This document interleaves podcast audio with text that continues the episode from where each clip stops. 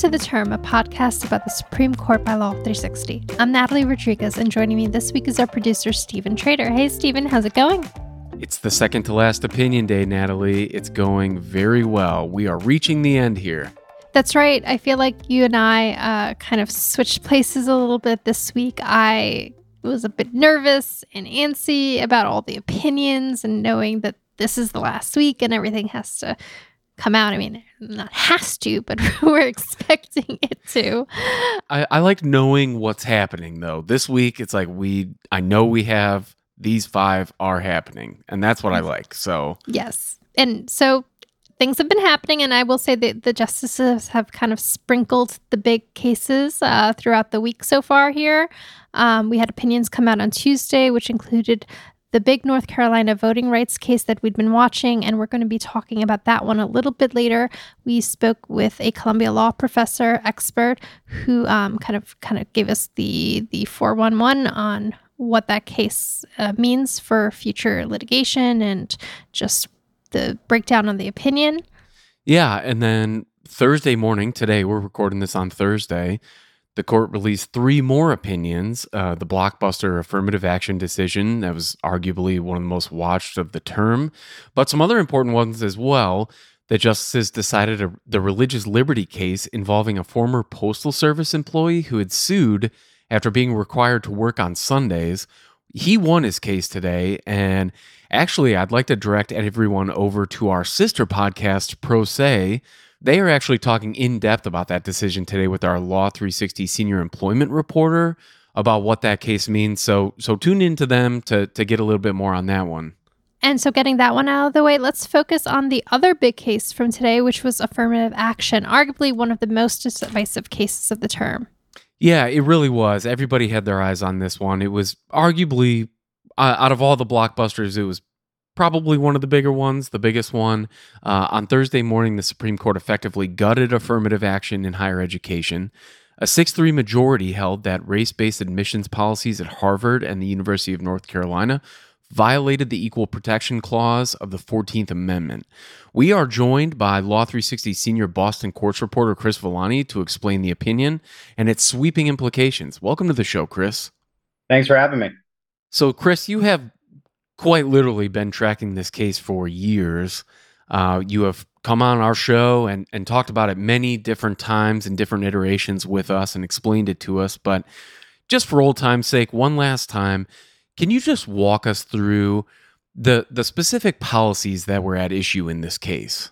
Yeah, it was October of 2018, the bench trial in front of um, Boston federal judge Allison Burroughs, and the cases were both filed in 2014. So almost a decade now for the entire length of the litigation. And the underlying allegations, both suits were brought by the group Students for Fair Admissions, which is backed by an anti affirmative action legal strategist named Ed Blum, who's guided a number of cases to the top court. And they sued both Harvard University, the nation's oldest private college, and University of North Carolina, Chapel Hill, nation's oldest public college saying that their race conscious or affirmative action admissions policies run afoul of the Equal Protection Clause of the 14th Amendment, which essentially became the holding from the majority opinion authored by Chief Justice John Roberts uh, earlier today. So the argument was that effectively admissions is a zero sum game. And if there's some sort of balancing happening on account of an applicant's race, it's negatively impacting mainly white applicants or Asian American applicants at these two schools. That was the argument that SFFA made at the lower courts.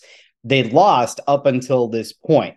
Um, Judge Burroughs in Boston ruled in Harvard's favor and said that the admissions policy at Harvard isn't perfect, but it's enough to pass constitutional muster because prior Supreme Court cases had held that you can consider race in a narrow way. Uh, UNC also won at the district court level. Judge Burroughs' decision was affirmed by the First Circuit. They bypassed the Court of Appeals in the UNC case because I think everybody knew where this was heading to the Supreme Court. And that paved the way for the arguments uh, last year that you referenced last October. It was Halloween, actually, October 31st. And of course, today's decision on the second to last day of the term which is where the street got lost. Top level, can you tell us what was decided today? Sure. So uh, it's interesting because there's nothing in the opinion that effectively says, or specifically says, I should say, that the prior holdings concerning affirmative action, mainly the 2003 uh, Supreme Court ruling in Grutter v. Bollinger, is overruled. It wasn't as clear as, for example, Justice Alito's opinion in Dobbs, which said uh, Roe v. Wade is overruled. However, it really just gutted and, and, and took the heart out of those opinions. So the ruling says that the current admissions policies are not narrowly tailored. In other words, Harvard and UNC aren't following the Supreme Court precedent. So they're violating the 14th Amendment, they're violating the Equal Protection Clause. And it goes a step beyond that because it also says that the interests that the universities argued provide the basis for affirmative action, which is training uh, an effective you know the next generation of leaders uh, in the pro- public and private sector or the benefits that come from having a diverse campus essentially the supreme court said these are too vague to survive any sort of judicial scrutiny and also that it has to end at some point. and we heard this in the arguments in October. There was a lot of focus on what Justice, former Justice O'Connor wrote in the Grutter opinion, which was essentially putting a 25 year self imposed deadline on when affirmative action should sunset. We're kind of at that point now. If you look at the next class that's coming into college, by the time they graduate, will be 25 years removed from the 2003 holding. And the majority opinion said enough is enough this was always supposed to end at some point. The Supreme Court said this was supposed to end at some point, and that time uh, has arrived. And the Chief Justice said, look, 20 years has passed since Grutter. There's no end to race based college admissions in sight. I'm quoting from the opinion now. Such admissions programs must comply with strict scrutiny, may never use uh, race as a stereotype or a negative, and must at some point end. And the Supreme Court decided that the time for those policies to end is now. And we also heard, um, so this was six to three, and the three liberal justices were were in the dissent here, and um, I think notably one penned by Justice Jackson had some strong language. Can you talk about what the dissent responded? Yeah, so Justice Jackson dissented in the uh, dissented in the UNC uh, case. She she recused herself from the Harvard case because of her connections to the school, but uh, it was always expected that the uh, three Democratic appointed justices here were going to be in the minority. And the dissents really focused on the fact that saying that everything should be colorblind and, and race neutral is nice, but it's not reflective of the reality of our world. And uh, Justice Sotomayor, who also authored a dissent here, said the limited use of race has equalized educational opportunities. Essentially, it's leveled the playing field, it's improved racial diversity on college campuses, which again, the majority rejected as uh, even a basis for affirmative action, finding that it's it, it's just too vague that it can't really uh, survive any sort of of uh, analysis by the courts. And the door that was left open seemingly by the majority opinion um, that said, you know, the, the the court opinion doesn't mean that race can never be uh, considered, and and maybe leaving some some avenues there for schools to consider race in ways that are not direct, you know, a student's background, overcoming challenges. Uh, Justice Sotomayor called that putting lipstick on a pig. It's again nice to say, but in practical terms, the opinion really just uh, gutted what had already been or what had been established, which is that race can be used as a narrowly tailored plus factor. So they definitely took uh, a, a, lot of swings. It was somewhat reminiscent of Dobbs in that it was talking about decades of precedent being overruled. The liberal justices said this is uh, taking a step back uh, Justice Sotomayor said the, the court, the majority opinion, rolled back decades of momentous progress and said that the impact can be devastating. The vision of race neutrality that the majority uh, uh, writes about here will in the words of Justice Sotomayor, entrench racial segregation in higher education because racial inequality will persist so long as it is ignored. So definitely a, a strong dissent, and, and we knew that would be the case because this has been such a charged topic, really, uh, since it started working its way through the district courts years ago. Let's unroll the impact a, a little bit further. What do you think is going to be the, the, fallout essentially for universities, companies, other organizations um, following this this decision?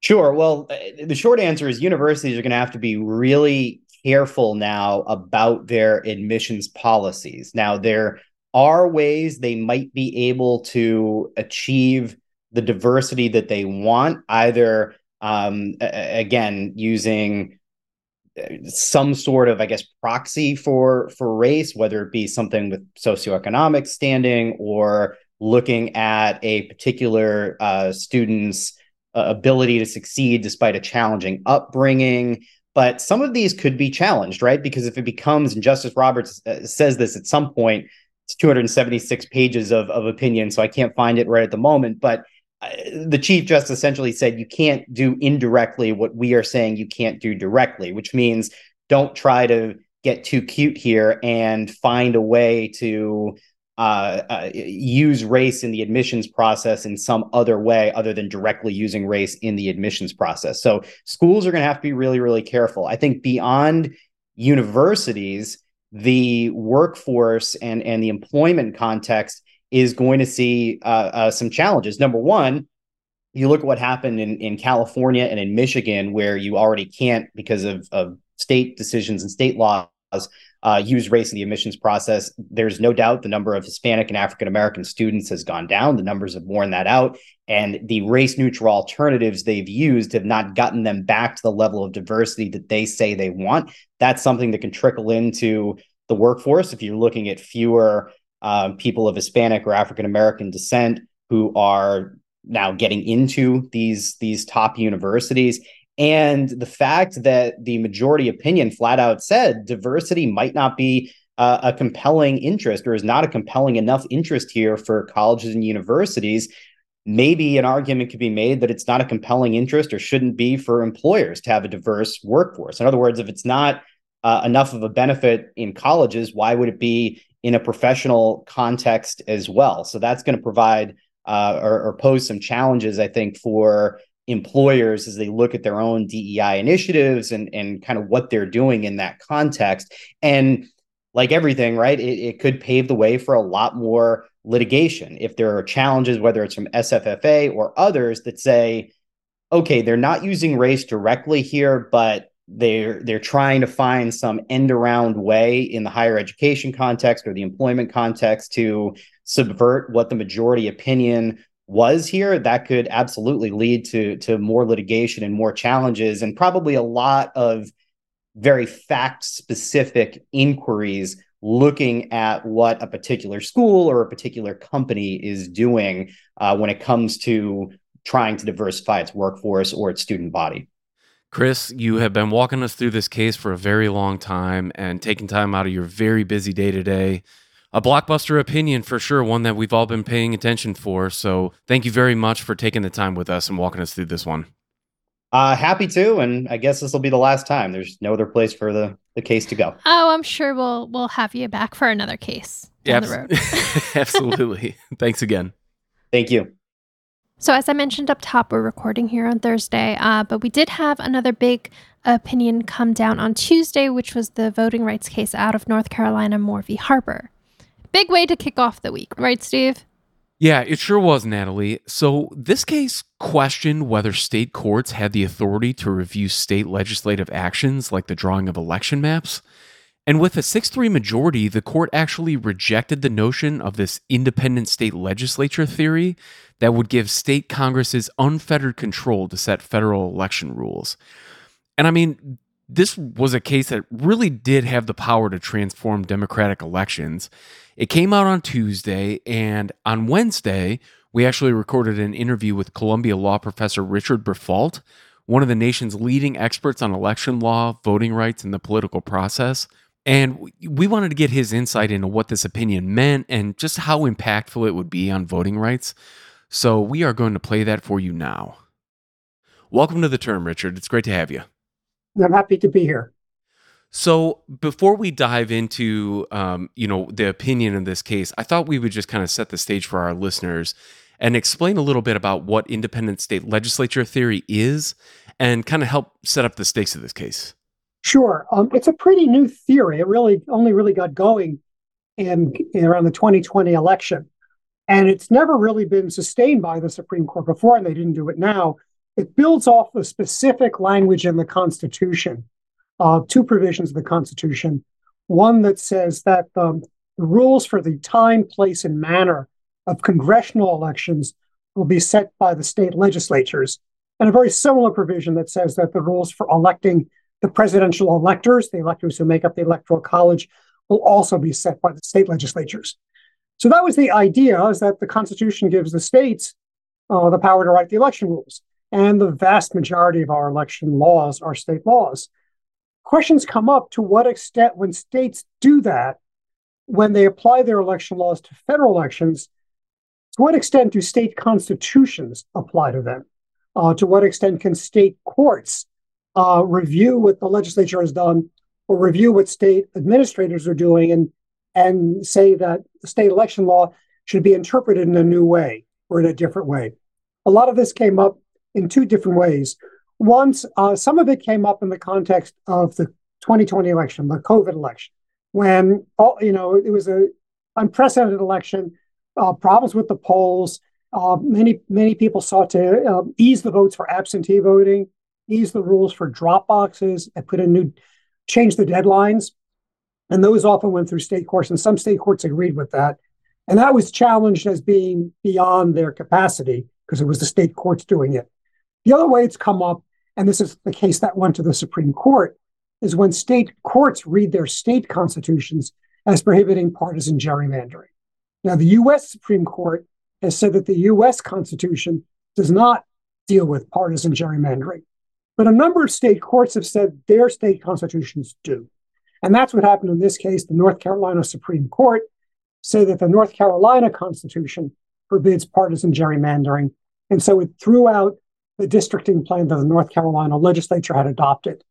North Carolina legislature sued, basically saying that under this theory, that the state court did not have the authority to set aside the state legislature's plan, that only the state legislature, independent of its constitution, can write the rules for congressional districting. That's how the case got to the Supreme Court. Now, with the 6 3 opinion on Tuesday, the court rejected North Carolina's arguments. Um, let's turn to that opinion now. Can you tell us a little bit um, exactly what the majority said in this opinion? Majority basically rejected the idea that the what's called the elections clause, the provision of the Constitution that says the state legislatures write the election laws for federal elections, rejected out of hand the idea that that precludes state courts from applying their state constitutions uh, in dealing with federal elections. Um, the court said there's been a long tradition of state courts reviewing state legislation, uh, that going back to the founding, state constitutions have sometimes directly affected federal elections, and that the Supreme Court had in earlier cases upheld various aspects of state constitutions that impact uh, federal election law. So the court, uh, by a vote of, as they say, six to three, uh, said that basically rejected the idea of that theory. Um, but the court did say at the very end, and it's not quite clear what this means, is that although state courts clearly can apply their constitutions, they have a role to play. Supreme Court also has a role in reviewing these state court judgments to make sure they are not, and the court didn't really come up with a standard, but they're not too far out of line, that they don't seem to be too great a departure from state law, uh, that the that the state Supreme Court is not making something up uh, when it's reviewing state election law. What exactly that means, we don't know. Uh, and that's what we may learn more in future litigation. So state courts, the court confirms that state courts have a major role to play. Um, that was the issue. But they also say we, the US Supreme Court, have a role to play in reviewing what the state courts do. And the phrase that uh, Justice Kavanaugh, who wrote a concurring opinion, used is we, US Supreme Court, should be deferential, but it shouldn't abdicate. And that's kind of where we're left as a result of this decision. Right. The the state courts don't have free rein, I think is what John exactly. Roberts wrote exactly.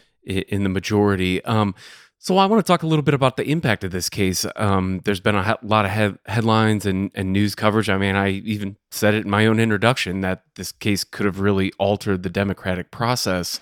I mean, is it fair to say that? And what what do you think we're going to see after this? Is there more litigation to come, or, or what does this really really mean?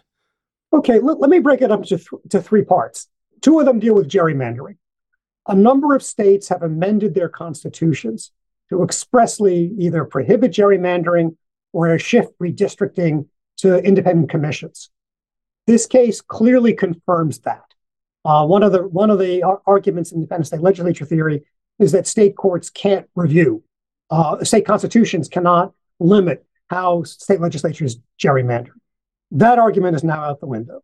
Uh, state constitutions that, and there are a lot of state constitutions now that do directly address district. Less clear are the cases, and this was North Carolina, uh, where the state Supreme Court reads very general language like uh, free and fair elections to prohibit gerrymandering. So we don't know whether the Supreme Court will take a look at those. But I think if they're if the if the North if the state courts are are treating state legislative districting and congressional districting the same, then there's a good chance that they'll be allowed to do that. The next big category, and that's what we're likely to see maybe in the uh, in the in the 2024 election for all the many many times when a dispute comes up as to a meaning of a state election law something say dealing with absentee voting or uh, voter ID, uh, voter ID or potentially the certification of electors in a presidential election this case confirms that state courts have a role to play and they can uh, review they can challenge state legislation, they can interpret state legislation, they can enforce state laws. But it also does mean that potentially some of their rulings could be subject to further federal court review. And that's what we'll see. There was a lot of that in 2020, um, where, where again, these issues were raised but not resolved. 2020 was, we hope, an unusual election in terms of all the things that resulted from the pandemic. But, you know, we're 18 months away from the, or 16 months away from the 2024 election. So we don't know what kinds of issues are going to come up. And that's where I think we may see some, some litigation. When you put it that way, it seems so much closer than I had originally yeah, actually, been thinking. I think it's closer than I said because the primaries are, I don't know, seven, eight months away. That's true. That's so, true. Um, no, we're um, we may see some of this even by the tail end of this year uh, in terms of questions about qualifying for the ballot, stuff like that. I did want to ask a question about because I think it's so interesting how everybody thought that this was going to get punted and everybody was kind of pushing for that. Yeah. That was me. I thought it was going to get punted. Yeah, everybody did. what happened is after the Supreme Court took the case, even after the oral argument in the case, which was last November, there was an election in North Carolina, and several members of the North Carolina Supreme Court were replaced and in effect, it went from a Democratic majority to a Republican majority. The North Carolina legislature, which is Republican, basically sued to reopen the case for a rehearing. And the North Carolina Supreme Court agreed and basically uh, overturned themselves and said gerrymandering does not violate the North Carolina Constitution. And the Supreme Court asked for a new briefing on this back in March. And so I think many people thought, well, the case would be dropped as moot, um, given that there's no longer an issue in North Carolina. And actually, a good chunk of the Supreme Court's opinion was on why the case isn't moot. There was a kind of a technical piece to it, which is the North Carolina court never actually withdrew the opinion that was being challenged. And so they never actually reinstated the map that they'd thrown out. They kind of repudiated their own reasoning, but they didn't actually reinstate the old map. So the majority said it wasn't moot. Um, candidly, my sense is this is an important issue. It's been kicking around now for the last several years. There are other cases that are going to raise this issue, but by the time they get argued, it'll be much closer to the 2024 election. This case was very fully briefed. There were tons of amicus briefs. The oral argument was more than two hours. So the issues were fully ventilated. And I think they felt that it's it's good to get this issue decided in it's better to get this issue decided in 2023 than in 2024. They don't say that. They basically do a very technical discussion of when something is moot and when it's not. But I do think there was a sense the case was fully briefed. It's an important issue. Let's resolve it now. Right, which is part of that huge impact. Um, you know, the the fact that they did take care of this now rather than wait allows elections to play out in a certain way in 2024. Yeah, yeah. So now, this case was the second of two big election law cases that the justices had this term. Alan, Allen v. Milligan decided earlier this month, um, struck down a potential gerrymander in, in, Alabama, and was a bit of a surprise, I think, to most court watchers. Um, what do you make of the court's election law decisions this term? Yeah, the court seems to have um, been much more protective of voting rights this term. In both cases, Chief Justice Roberts wrote the majority opinion. And in both cases, he was joined for the most part by Justice Kavanaugh. In the independent state legislature theory case, he was also joined by Justice Barrett. You could argue that these are, I'll call them small c conservative cases. In the Milligan case, Allen v. Milligan, which involved districting in Alabama, uh, was a Voting Rights Act issue and involved kind of uh, racial districting. The court basically reaffirmed existing law, existing precedent, which and the lower court in that case had found that Alabama's uh, districting plan uh, denied voting rights to, to Black voters and required a new plan. And the, the Supreme Court said, yes, they were right. Uh, if you apply precedent, they were right. And so, in that sense, they were just, it was not breaking new ground, but sticking with the old ground. And you could say the same thing in Moore v. Harper, the, the uh, independence legislature theory case. That case had never been rec- that theory had never been recognized by a Supreme Court majority, and Supreme Court says, and we're not recognizing it now. So in that sense, they're I would call them small c conservative decisions. On the other hand, they were decisions that made liberals and progressives very happy. This has all been so interesting. I think it's fair to say we didn't even know if Moore v. Harper was going to be decided this term. A lot of yeah. folks thought that they might um, push this one down the road, but we ended up getting two fairly dis- surprising decisions. And um, it's really interesting to have you explain the impact of those. We really appreciate you coming on the show today, Richard. My pleasure. So, Stephen, that was a lot to break down today. Um, so far this week, all these cases, but the week's not over. And we are anticipating the last two cases to come down tomorrow. In which case, we listeners, we will be back uh, in your audio stream tomorrow. Yeah, that's right. I mean, so it goes on the final week of opinions, but we do have two left. They are the Biden student loan debt cancellation case and 303 Creative versus Elenis, the LGBTQ rights case out of Colorado. Um, so we are going to be back on air when when those drop. We're going to uh, plan on talking with more experts and covering those two whenever they come down, likely Friday. So I guess Natalie uh, and listeners, we will see you in probably less than 24 hours. One one can hope. I, I, hope the Supreme Court doesn't like throw a curveball and decide to like make Monday's opinions, but I don't think so. I think I think it's going to be tomorrow. So oh, I I think it, we're just going to say it. It's just going to be tomorrow. Otherwise, they're going to get a strongly worded letter from us. but yes, it's been great talking with you, Natalie, and uh, look forward to covering the rest of these with you. Likewise, Steve. And thanks to our listeners. Uh, if you like this episode, please leave us a review. We'd like to thank our producers, Stephen Trader and Kelly Marcano, and our executive producer, Amber McKinney. We'd also like to give a big thanks to our guests this week, Richard Briffault and Chris Villani. And a shout out to our reporter, Haley Fowler, who helped contribute uh, to reporting uh, for this episode. Music for the show comes from Sunderbeats. For more information about all the high court action, please go to law360.com slash the term. You can also find us anywhere listen to podcasts. Just search Law 360 in the term. Thanks for listening.